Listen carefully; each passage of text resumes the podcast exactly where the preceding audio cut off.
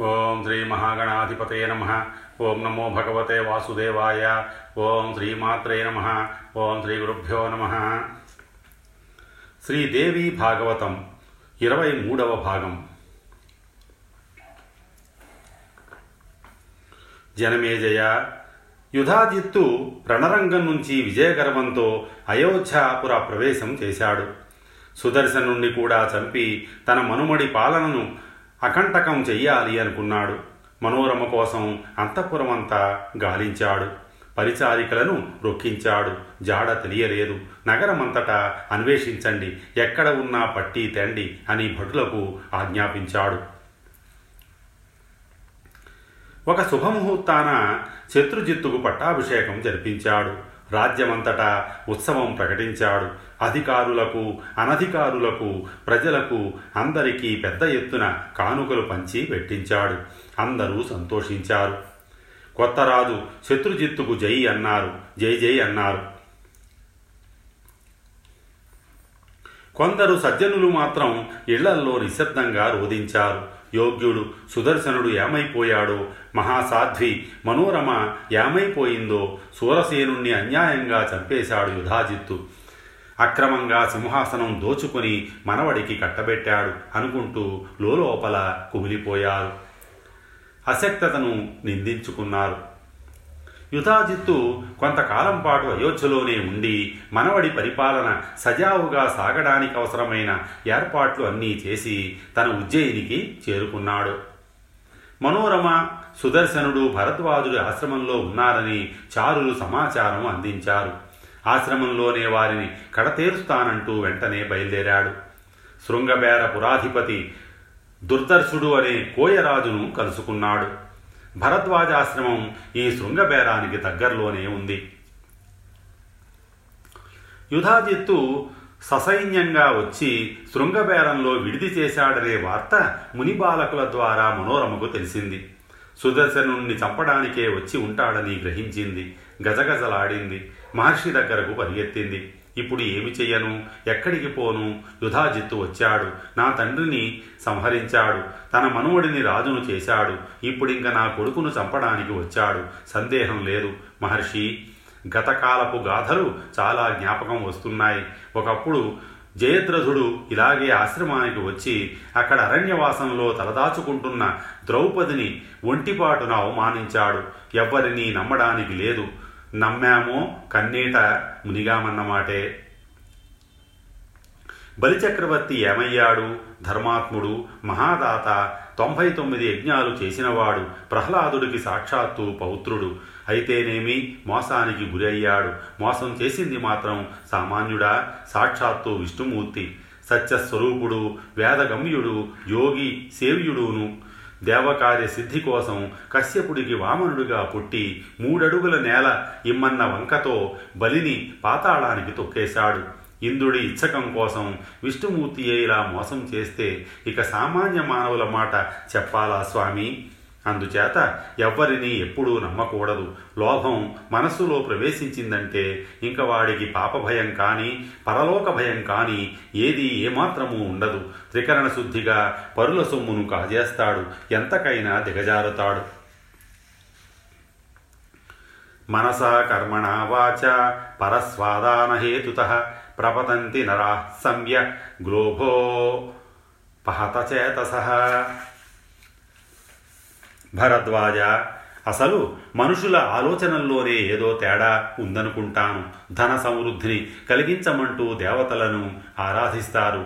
దేవతలేమన్నా తమ చేతుల్లో ఉన్నదని సొమ్ము వెంటనే అందిస్తారా? ఎవరి దగ్గర నుంచో తెచ్చి వీరికి ఇవ్వాలి. అంటే వ్యాపారమన్నా చెయ్యాలి చౌర్యమన్నా చెయ్యాలి ఎవరితోనో దానమన్నా ఇప్పించాలి.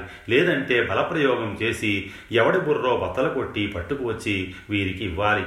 అంతే కదా? అమ్మి డబ్బు చేసుకోవడం కోసం ధాన్య వస్త్రాదుల్ని ఉత్పత్తిదారుల నుంచి అధికంగా చౌకగా స్వీకరించిన వైశ్యుడు నాకు ధన సమృద్ధి అత్యధికంగా కలగాలంటూ దేవతల్ని అర్చిస్తున్నాడు. దీని అర్థం ఏమిటి? తాను కొనేటప్పుడు బాగా తక్కువ ధర అమ్మేటప్పుడు బాగా ఎక్కువ వెల రావాలనుకోవడం సబవేనా మరి?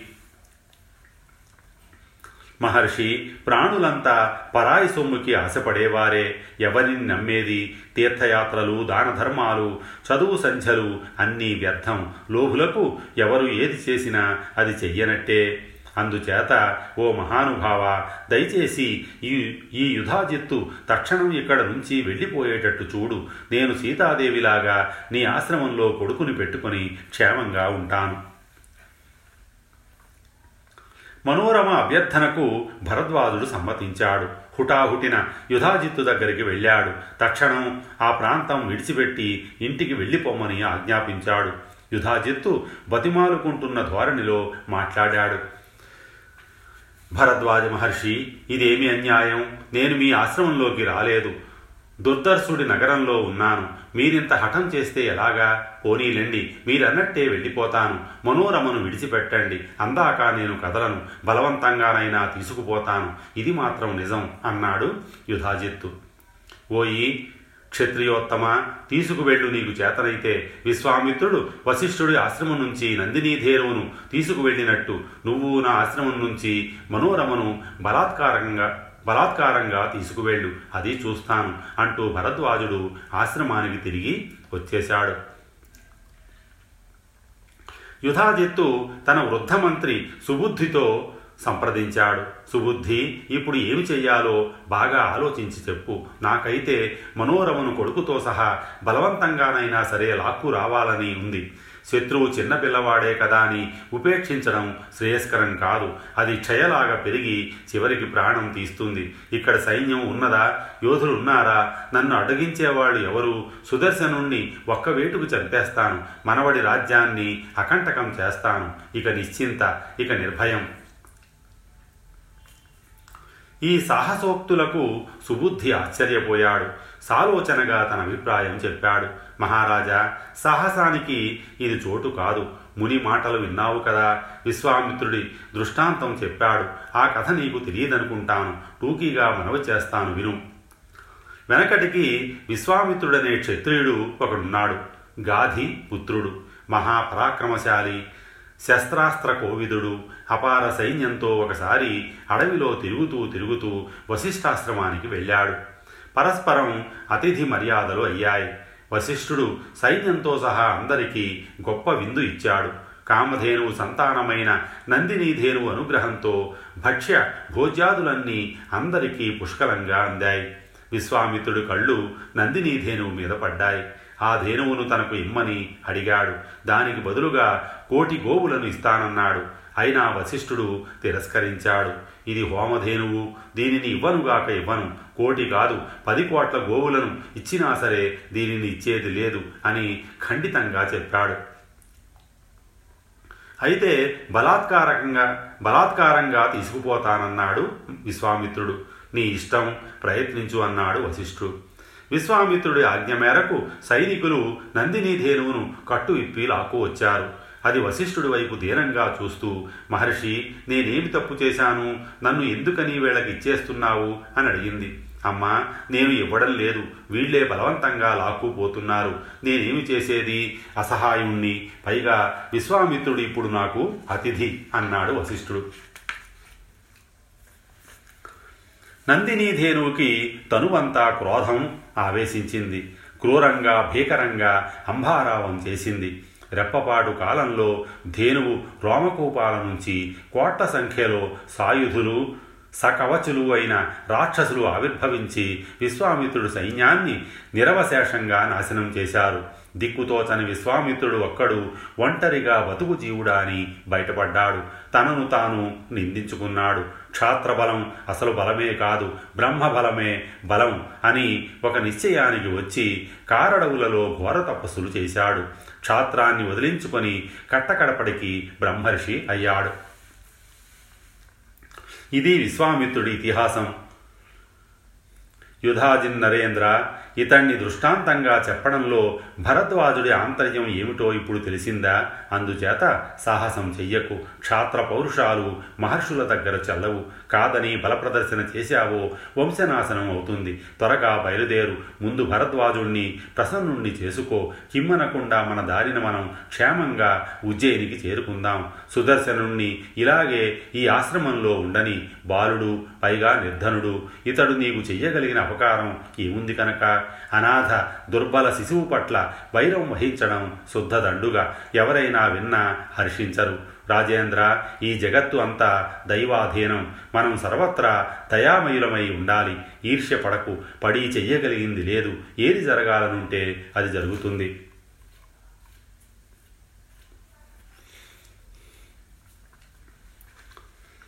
దైవయోగం కలిసి రాకపోతే వజ్రాయుధం కూడా గడ్డిపరకవుతుంది. కలిసి వస్తే గడ్డిపరకైన వజ్రాయుధమవుతుంది. కాలం కలిసి వస్తే కుందేలు పిల్ల బెబ్బులని చంపుతుంది. గడ్డి దోమ ఏనుగును చంపుతుంది. అందుచేత ఓ మేధావి సాహసం చెయ్యకు. నా మాట విను. హితం చెప్పాను. జనమేజయ సుబుద్ధి చేసిన ఈ ఉపదేశంతో యుధాజిత్తు కళ్ళు తెరిచాడు. బుద్ధిగా వెళ్ళి భరద్వాజుడికి సాష్టాంగ నమస్కారం చేసి సెలవు తీసుకుని ఉజ్జయినికి తరలిపోయాడు. మనోరమ మనస్సు కుదుటపడింది. సుదర్శనుడు ముని బాలకులతో కలిసి నిర్భయంగా సంచరిస్తూ క్రీడిస్తూ విద్యలభ్యసిస్తూ దినదిన ప్రవర్ధమానుడవుతున్నాడు. ఒక రోజున ఒక ముని బాలకుడు ఆటల సందడిలో విదల్లుణ్ణి చూసి క్లీబా అని గట్టిగా అరచి సంబోధించాడు. అతన్ని పిలవాలని గాని అవమానించాలని గాని ఏదో పని చెప్పాలని గాని మునిబాలకుడి ఉద్దేశం కాదు. ఆటలో ఆటగా మనిషి కనపడ్డాడు కదా అని అరిచాడంతే. విదల్లుడి కదలికల్లో కనిపించే సుకుమారత బహుశా మునిబాలకులకు ఈ చనువు ఇచ్చి ఉంటుంది. సుదర్శనుడు ఈ పదం విన్నాడు. క్లీబా అంటే నపుంసకుడు అని అర్థం. అందులో మొదటి అక్షరాన్ని అనుస్వారం చేర్చి ధారణ చేశాడు. మళ్ళీ మళ్ళీ అదే అదే మనస్సులో జపించాడు. అది మంత్రబీజం. మహారాజ కామరాజాఖ్య బీజాక్షరం. భావి యోగము బాల్య చాపల్యము సుదర్శనుడు తదేక దీక్షగా జపించాడు. జపిస్తూనే క్రీడిస్తున్నాడు. జపిస్తూనే నిద్రిస్తున్నాడు. సర్వకాల సర్వావస్థలలోనూ క్లీం బీజాక్షర మహాజపం కొనసాగిస్తున్నాడు. అది మంత్రసారమని గాని బీజాక్షరమని గాని తెలియదు మనసులో పడింది. ఎందుకు పడిందో అలా జపిస్తున్నాడంతే. ఆ మంత్ర జపానికి ఋషి లేడు ఛందస్సు లేదు ధ్యానం లేదు న్యాసం లేదు ఏమీ లేదు. అప్రయత్నంగా నిరంతరంగా జపం సాగిపోతోంది. రాకుమారుడికి పదకొండేళ్ళ వయస్సు వచ్చింది. మునులందరూ కలిసి ఉపనయనం జరిపించారు వేదాభ్యాసం చేయించారు ధనుర్వేదం నేర్పారు నీతి శాస్త్రం నేర్పారు ఇంకా చాలా శాస్త్రాలు చెప్పారు. అతడికి అన్ని క్షణంలో కరతలామలకం అవుతున్నాయి. మంత్రాక్షర బలం అటువంటిది. ఒక రోజున ఏకాంతంలో సుదర్శనుడికి దేవి ప్రత్యక్షమయ్యింది. రక్తాంబరధారిణి రక్తవర్ణ రక్త సర్వాంగభూషణ గరుడ వాహనం మీద వైష్ణవీ శక్తిగా దర్శనం అనుగ్రహించింది. సుదర్శనుడు ప్రసన్నవదనుడయ్యాడు. పేరు సార్థకమయ్యింది. రక్తాంబరాం రక్తవర్ణాం రక్త సర్వాంగభూషణాం గారుడే వాహనే సంస్థాం వైష్ణవీం శక్తిమద్భుతాం. యథావిధిగా మాతృసేవ చేసుకుంటూ సుదర్శనుడు ఆశ్రమ ప్రాంతాలలో త్రికూట గిరిశిఖరాలపై లోయలలో గుహలలో సెలయేరులలో నదీ తీరంలో క్రీడిస్తూ సంచరిస్తున్నాడు. ఆ సర్వ విద్యార్థ తత్వవేత్తకు ఒక రోజున నది ఒడ్డున ఒక దివ్య ధనస్సు దొరికింది. రత్నాలలా మెరిసిపోతున్న ములుకులతో శిలాకఠినమైన బాణాలున్న తూణీరము అంబుల పొది దొరికింది. వజ్రకవచము దొరికింది. ఇవన్నీ ఆ యువకుడికి దేవీ ప్రసాదాలు.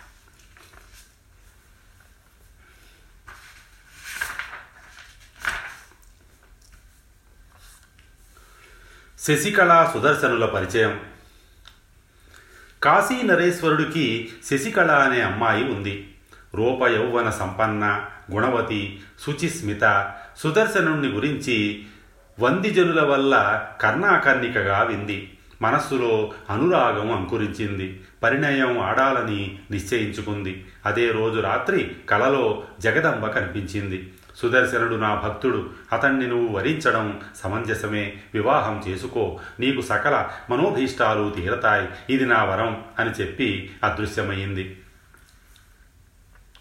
శశికళ ఆనందానికి అవధులు లేవు. నిద్ర లేచి గంతులు వేసింది. ఈ సంబడానికి కారణమేమిటని సఖీజనం అడిగినా కన్నతల్లి అడిగినా కిలకిలా నవ్విందే తప్ప సిగ్గుతో ముడుచుకుందే తప్ప ఎవ్వరికీ అసలు సంగతి చెప్పలేదు.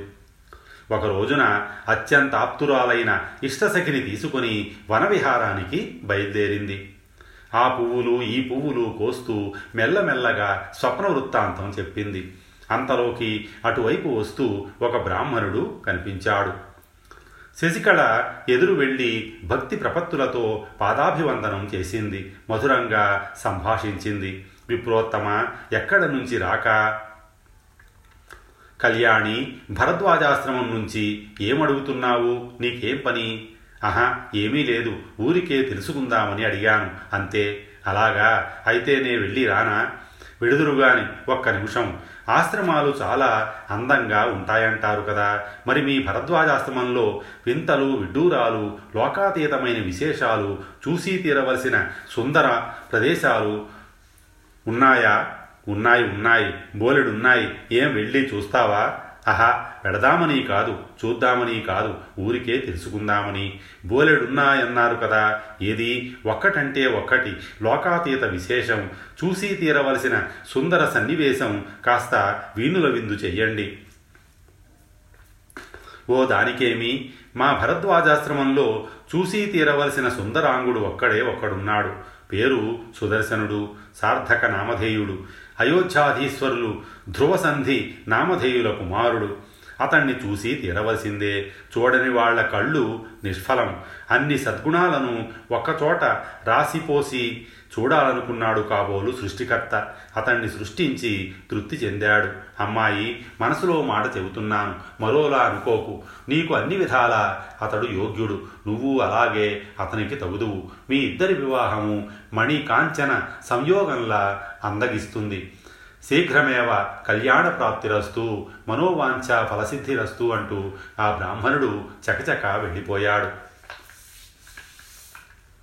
జనమేజయ బ్రాహ్మణ వచనంతో శశికళ మనస్సులోని అనురాగం మారాకు తొడిగింది. అతన్నే తలుచుకుంటూ అంతఃపురం చేరుకుంది. మన్మధుడు విల్లంబులకు పని చెప్పాడు.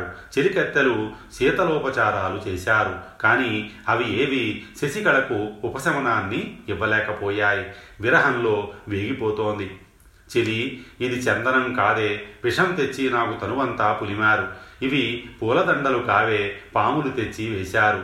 ఇది వెండి వెన్నెల కాదే. మండుటగ్ని సౌధంలో సుఖం లేదు. దిగుడు బావిలో చల్లదనం లేదు. ఉద్యానవనంలో ప్రశాంతి లేదు.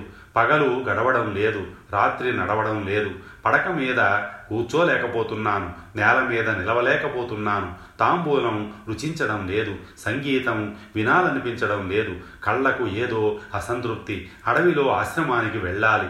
ఆ మోసగాణ్ణి చూడాలి. వెడదామంటే అస్వతంత్రురాలిని తండ్రి ఒద్దికలో ఉన్నదానిని కులాచారం అడ్డు వస్తోంది సిగ్గేమో ఉంచుకొస్తోంది పోని అంటే తండ్రి స్వయంవరం ప్రకటించడం ప్రకటించడు ఏం చెయ్యను? ఆ రాకుమారుడు సుదర్శనుడికి నన్ను నేను సమర్పించుకుంటాను. ఎంతమంది లేరు? ఈ భూలోకంలో రాకుమారులు వందలు వేలు ఉన్నారు. ఎంతెంతో సంపన్నులున్నారు. కానీ వాళ్ళెవరూ నాకు నచ్చరు. రాజ్యహీనుడైన సుదర్శనుడికే నా మనస్సు అంకితం. ఇలా పరితపిస్తోంది శశికళ.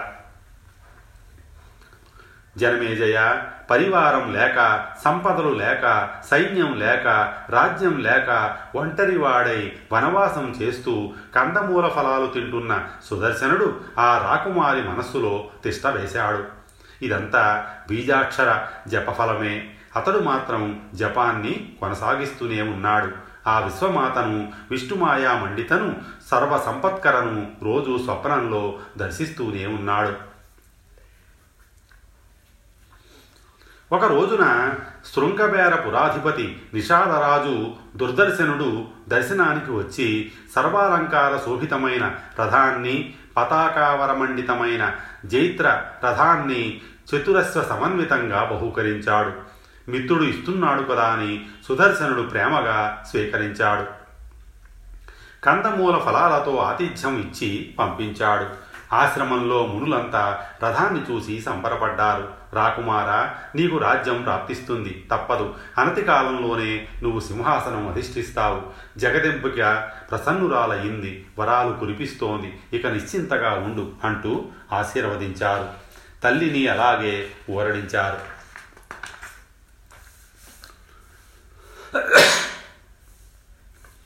మనోరమ సంతోషించిందే కాని మనస్సులో శంక ఉండిపోయింది. మహర్షులారా మీ మాట నిజమవ్వాలి. అంతకంటే కావలసింది ఏముంది? వీడు మీ దాసుడు. సజ్జనులను సేవించిన ఫలం ఊరికే పోతుందా? అమోఘాలు సృష్టిస్తుంది. ఆశ్చర్యమేముంది? కానీ ఒక సైన్యం లేదు మంత్రి లేడు కోశం అంటే ధనం లేదు సహాయకుడు లేడు. మరి ఏ యోగంతో నా కుమారుడు సింహాసనం అధిష్ఠిస్తాడో? కేవలం మీ ఆశీర్వాదాల వల్లనే ఇది జరగాలి జరుగుతుంది. సందేహం లేదు. మీరంతా మంత్రవేత్తలు అని నమస్కరించింది. రథారూఢుడై సుదర్శనుడు ఎటు వెళ్ళినా అక్షౌహిణీ సేనా సమాయుక్తుడై ఉన్నట్టు వెలిగిపోతున్నాడు. ఇదంతా మంత్ర బీజాక్షర ప్రతాపం. జనమేజయ ఆ కామరాజ బీజాక్షరాన్ని శుచిగా శాంతచిత్తంతో ఎవరు జపించినా ఇలాగే ఉంటుంది. సకల వాంఛలు నెరవేరతాయి. భూలోకంలో కానీ పైలోకాలలో కానీ అతడికి దుర్లభమనేది ఉండదు. అప్రాప్యమనేది ఉండదు. అంతా శక్తి అనుగ్రహం. అమ్మవారి పట్ల విశ్వాసం లేని మందభాగ్యులు అన్నింటా నష్టాలను కష్టాలను ఎదుర్కొంటారు. రోగపీడితులవుతారు. సర్వదేవతలకు జననిగా ఆదిమాతగా కీర్తింపబడే పరాశక్తి దయచూస్తే బుద్ధి కీర్తి ధృతి లక్ష్మి శక్తి శ్రద్ధ మతి స్మృతి అన్నీ సమకూడుతాయి. అందరికీ ప్రత్యక్ష దైవం ఆది పరాశక్తి. మూఢులు మాయావృతులై ఈ రహస్యం తెలుసుకోలేరు. కుతర్కాలు చేస్తారు. బ్రహ్మ విష్ణు మహేశ్వరులు అష్టదిక్పాలకులు సూర్యచంద్రులు అష్టవసువులు విశ్వే దేవతలు నిరంతరం సృష్టి స్థితి లయకారిణిని ధ్యానిస్తూనే ఉంటారు. అటువంటిది తెలివైన వాణ్ణి అనుకుంటున్న మానవుడు ధ్యానించకపోతే అంతకన్నా దురదృష్టం ఏమైనా ఉందా? సుదర్శనుడు ఈ రహస్యం తెలుసుకున్నాడు అర్చించాడు సాక్షాత్ పరబ్రహ్మ ఆ విద్యా స్వరూపిణి యోగగమ్య ముముక్షువులకు దిక్కు. అఖిలాత్ముడైన పరమాత్మకే ఈ త్రివిధ సృష్టిని చేసి చూపించే మహాదేవిని ధ్యానించుకుంటూ రాజ్యలాభం కంటే మించిన ఆనందాన్ని అనుభవిస్తూ సుదర్శనుడు ఆశ్రమంలో హాయిగా సుఖంగా కాలం గడుపుతున్నాడు. శశికళ మాత్రం విరహంలో వేగిపోతోంది. ఎన్ని ఉపచారాలు చేసినా ఫలం కనిపించడం లేదు. దుఃఖిస్తోంది.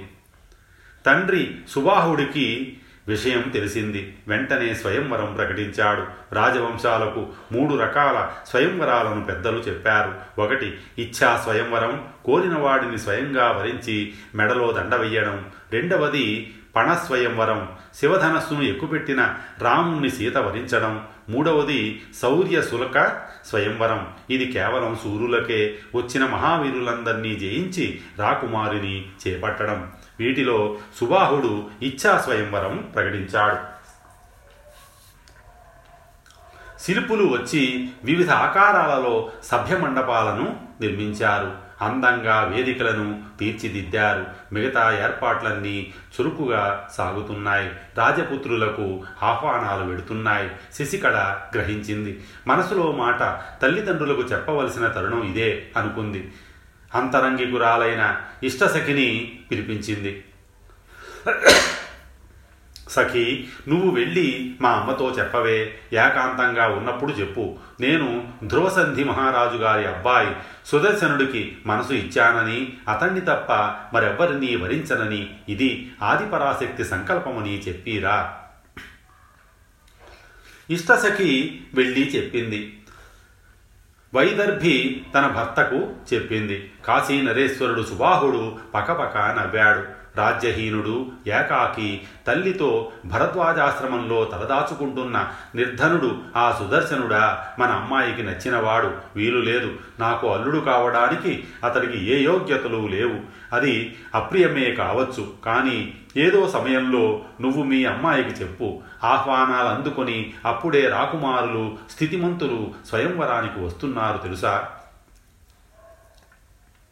సౌనకాది మహామునులారా శ్రద్ధగా వింటున్నారు కదా. కథ మంచి రసకందాయంలో పడింది. సుదర్శనుడే కావాలంటోంది అమ్మాయి గారు కుదరదంటున్నారు తండ్రి గారు.